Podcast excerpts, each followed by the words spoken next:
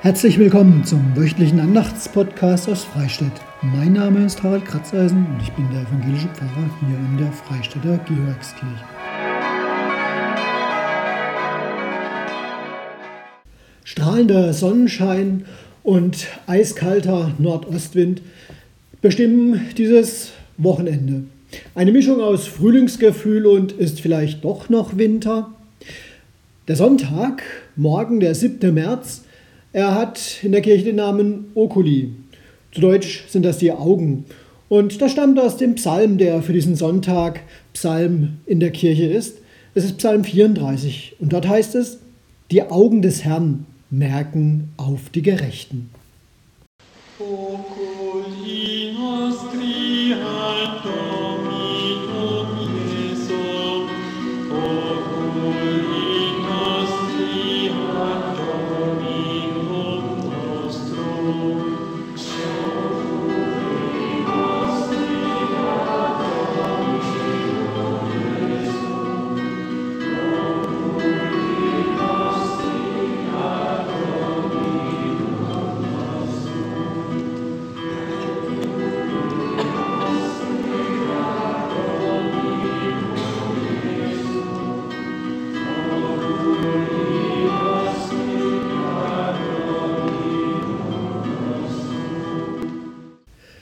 Die Augen des Herrn merken auf die Gerechten und seine Ohren auf ihr Schreien. Das Antlitz des Herrn steht wider alle, die Böses tun, dass er ihren Namen ausrotte von der Erde. Wenn die Gerechten schreien, so hört der Herr und er rettet sie aus all ihrer Not. Der Herr ist nahe denen, die zerbrochenen Herzens sind, und hilft denen, die ein zerschlagenes Gemüt haben. Der Gerechte muss viel leiden, aber aus alledem hilft ihm der Herr. Er bewahrt ihm alle seine Gebeine, dass nicht eines von ihnen zerbrochen werde.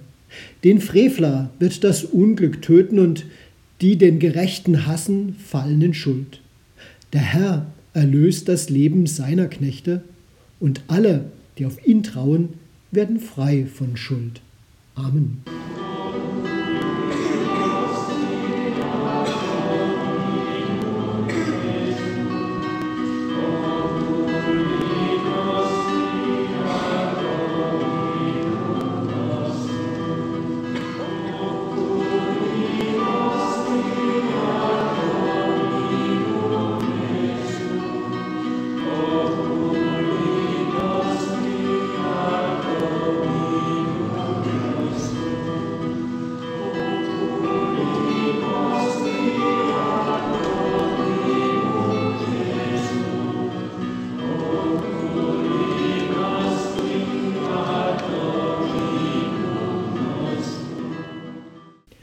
Irgendwie ist es eine ja fast merkwürdige Sache mit dem, was wir als Christen Nachfolge nennen.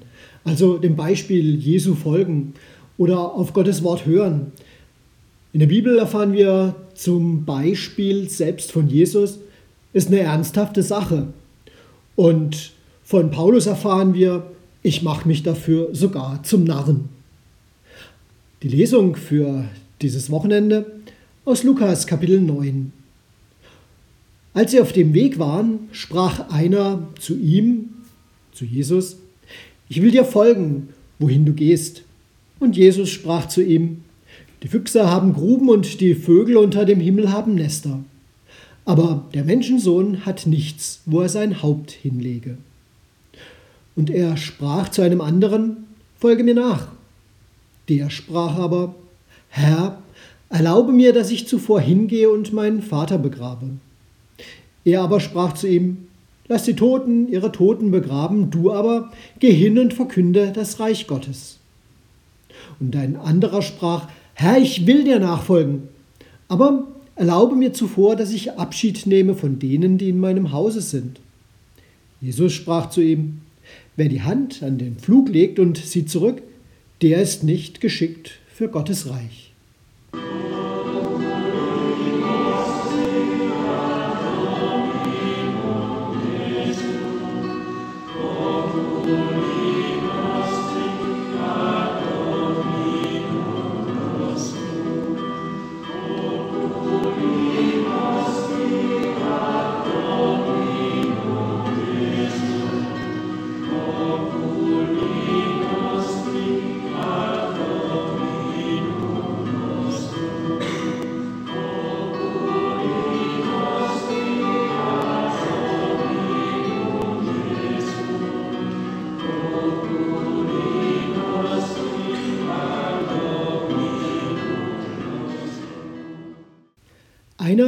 Der das mit der Nachfolge sehr ernst genommen hat, war der Apostel Paulus.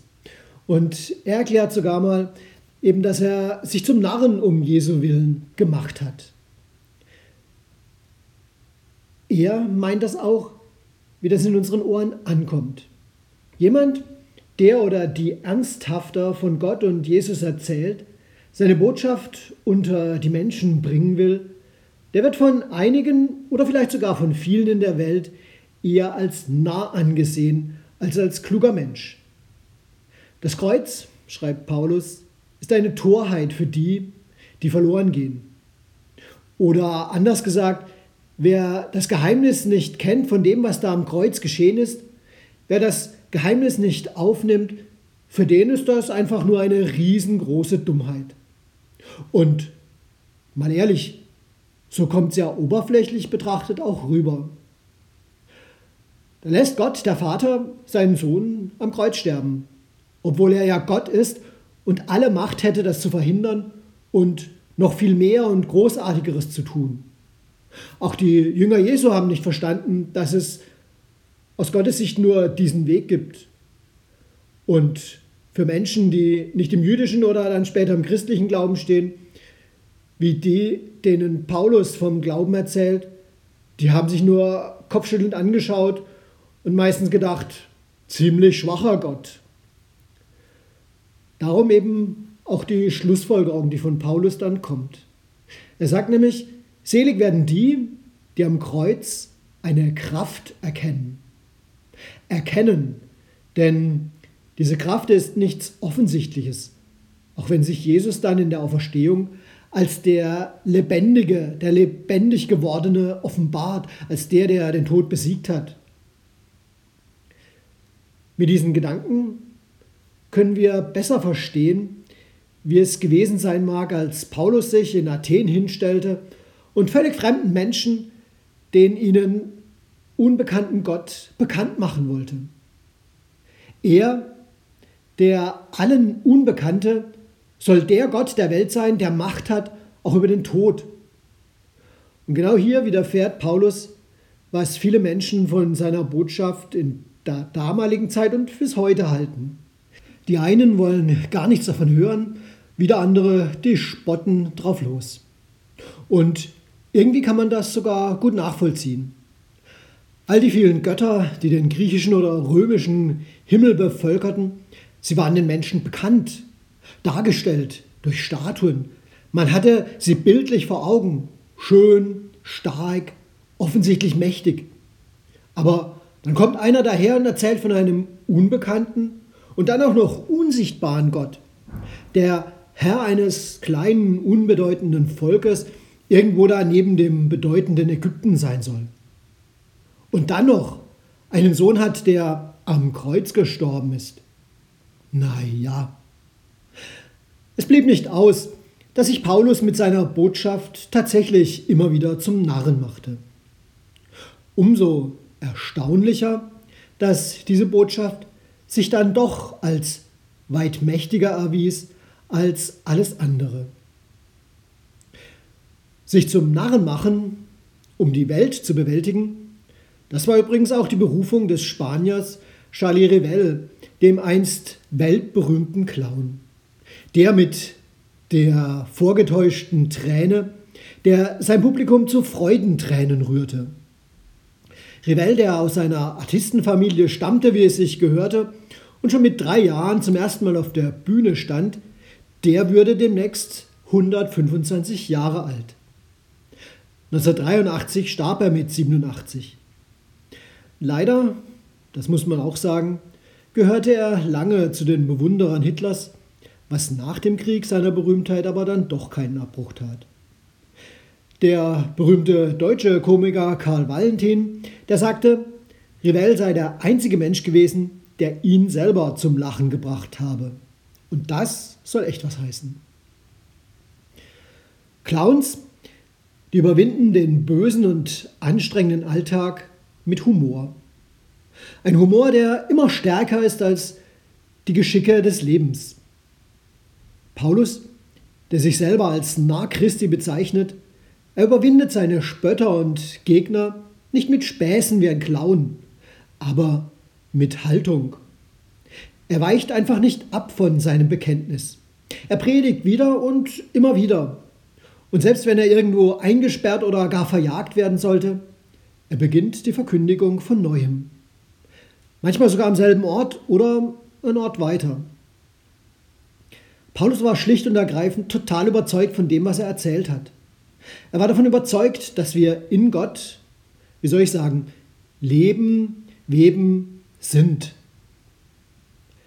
Alles, diese ganze Welt und wir, wir sind von Gott umfangen. Es gibt also keinen Ort, der außerhalb von Gott stehen würde.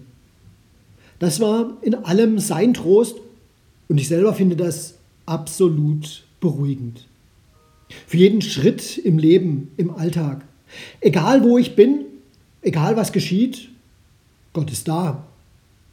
Und das sollte uns allen zur Freude werden, wenn wir uns an den Worten von Paulus, dem Narren Christi, orientieren.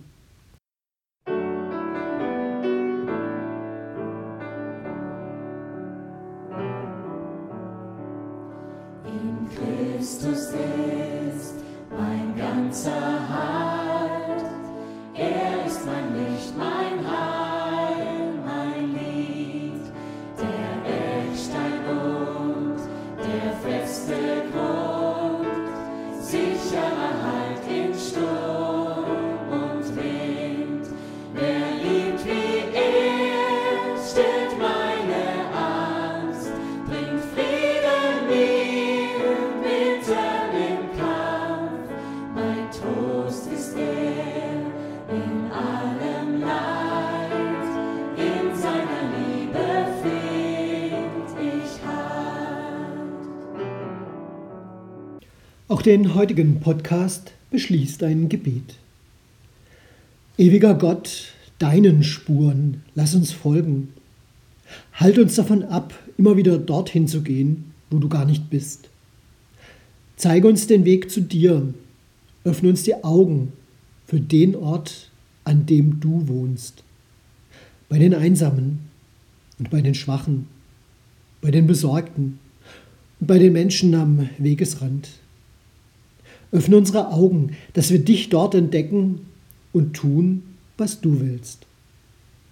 Wir bitten dich für die Menschen, die von Schuld und Verzweiflung niedergedrückt werden. Schau sie mit liebenden, barmherzigen Augen an. Wir bitten dich für die Menschen, die an den Grenzen ihrer Kraft leben. Sende ihnen deine Engel, die sie stärken für ihren weiteren Weg. Und wir bitten dich für die Menschen, die über Macht und Vermögen verfügen. Hilf ihnen zu tun, was der Gerechtigkeit und dem Leben dient.